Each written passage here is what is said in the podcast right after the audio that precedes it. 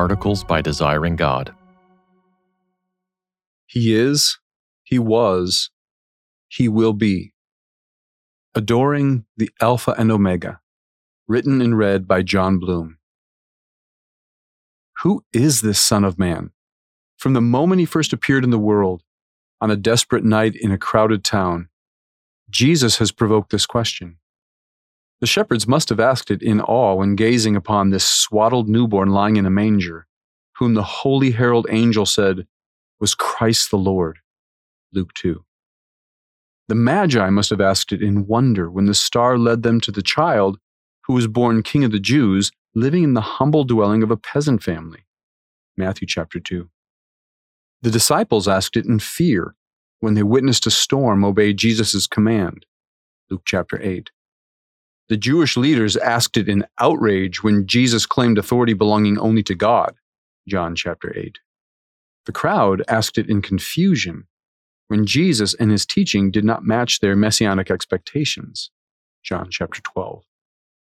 Who is this Son of Man? It has become the great question of history regarding the one whose birth became the dividing point of all history. But this question hasn't gone unanswered. And of all the Bible's answers to that question, one of the most glorious and mind bending comes in the book of Revelation. Here, the Father and the Son answer together in Revelation's first chapter and last. First, the Father's answer I am the Alpha and the Omega, says the Lord God, who is, and who was, and who is to come, the Almighty. Revelation 1, verse 8. Then the Son's answer Behold, I am coming soon. I am the Alpha and the Omega, the first and the last, the beginning and the end. Revelation 22, verses 12 through 13. Taken together, the Lord God and the Lord Christ provide an awesome, single, twofold answer. Like eternal Father, like eternal Son spanning endless ages, two divinely one, Alpha and Omega, both the first and last, eternally existing, present, future, past. He who is. Like God the Father, God the Son is also one who is, and who was, and who is to come. This is to us a strange chronology, first present, then past, then future. We might wish to correct the divine self description to say, He who was, and who is, and who is to come. But that would be a mistake. The greatest, most fundamental reality in existence is that God is. In fact, the most sacred name God revealed to his first covenant people, his most holy self disclosure, is the one he spoke to Moses I am who I am. Exodus 3:14. That's why in the divine chronology, the fact that God is comes first. Time is a mystery to us. So it is no surprise that how God interacts with time is a mystery to us. But we can safely assume that when God speaks of time in ways that we at least partly comprehend, he is graciously condescending. So when he tells us that he was and he is to come, it is to help us time bound creatures understand that from everlasting to everlasting, He is God. Psalm 90, verse 2. And it is to help us understand that Jesus, like His Father, is the same yesterday, today, and forever. Hebrews 13, 8. He always is. And yet, mystery of mysteries, the eternal Word of the Father entered the world in space and time, the world he himself had made. The Word became flesh and dwelt among us, and we have seen his glory, glory as of the only Son from the Father, full of grace and truth. John 1:14. In appearing among us, God the Son revealed marvelously who he is. I am the light of the world. John 8:12. I am from above. John 8:23. I am gentle and lowly in heart. Matthew 11:29. I am in the Father. John 10 38. I am the resurrection and the life. John 11 25. I am the way and the truth and the life. John 14 6. An even more wonderful and simultaneously damning self revelation occurred during Jesus' trial. When asked, Are you the Christ, the Son of the Blessed? Jesus' glorious and lethal answer was simply, I am.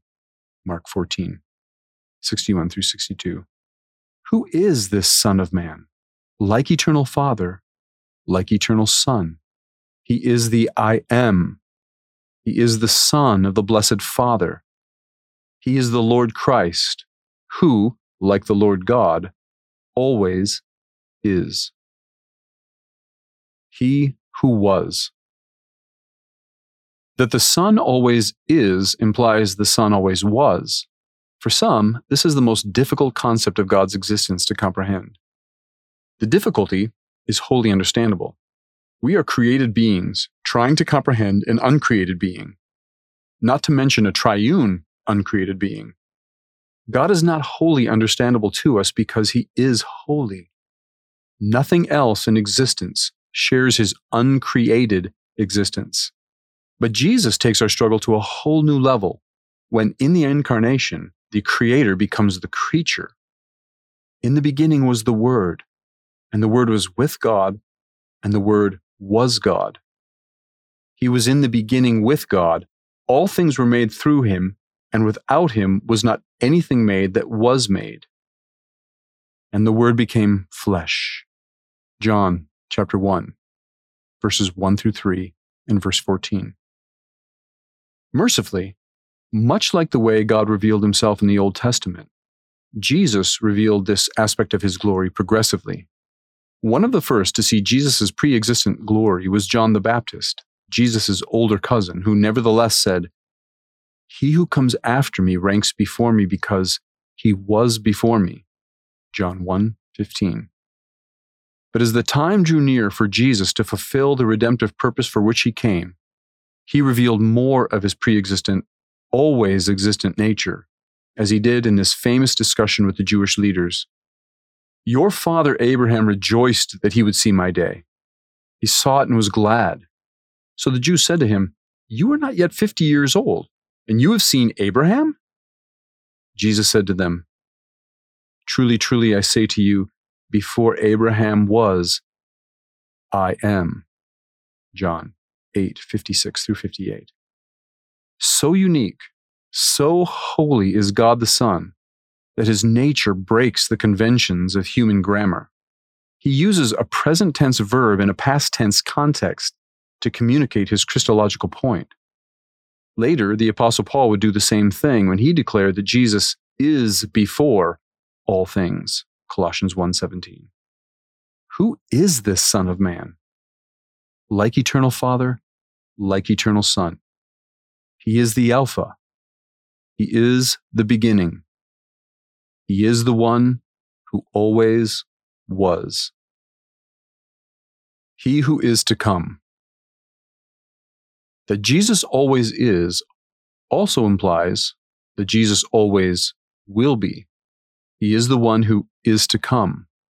This he revealed with unmistakable and glorious clarity. In describing the end of this age to his disciples, he said, Then will appear in heaven the sign of the Son of Man, and then all the tribes of the earth will mourn, and they will see the Son of Man coming on the clouds of heaven with power and great glory. And he will send out his angels with a loud trumpet call and they will gather his elect from the four winds, from one end of heaven to the other. Matthew 24, 30 through 31. He declared this same coming to the Jewish leaders during his trial. After proclaiming himself the I am, he said, You will see the Son of Man seated at the right hand of power and coming in the clouds of heaven. Mark 14, 62. These Jewish leaders knew exactly what Jesus meant. He was identifying himself as the Son of Man, prophesied by the prophet Daniel, whom all peoples, nations, and languages would serve. and who would receive from Almighty God an everlasting dominion which shall not pass away, and a kingdom that shall not be destroyed. Daniel 7 13 through 14. But Jesus wasn't merely issuing a warning, he was expressing his great longing, the purpose of his incarnation, the culmination of history and the reward of his suffering, the kingdom, the time when at last God himself will dwell with man, the time when our waiting will be over, and God will wipe away every tear from our eyes, and death shall be no more. Neither shall there be mourning, nor crying, nor pain any more. The time when the former things will have passed away, the time when God will make all things new. Revelation 21, verses 3 through 5. The kingdom, the blessed hope of all who have loved the appearing of the glory of our great God and Savior Jesus Christ. And of the fulfillment of this blessed hope, our great God and Savior, the prophesied Son of Man has promised, Behold, I am coming soon. Revelation 22:12. Who is this Son of Man? Like eternal Father, like eternal Son, spanning endless ages, two divinely one, Alpha and Omega, both the source and sum, he who is, he who was, and he who is to come. And so shall the great question of history receive its climactic answer. When the Lord God sends the Lord Christ to bring to a close history as we've known it and inaugurates his everlasting kingdom. And all we who wait for this blessed hope say, Amen. Even so come, Lord Jesus. For more resources, visit desiringgod.org.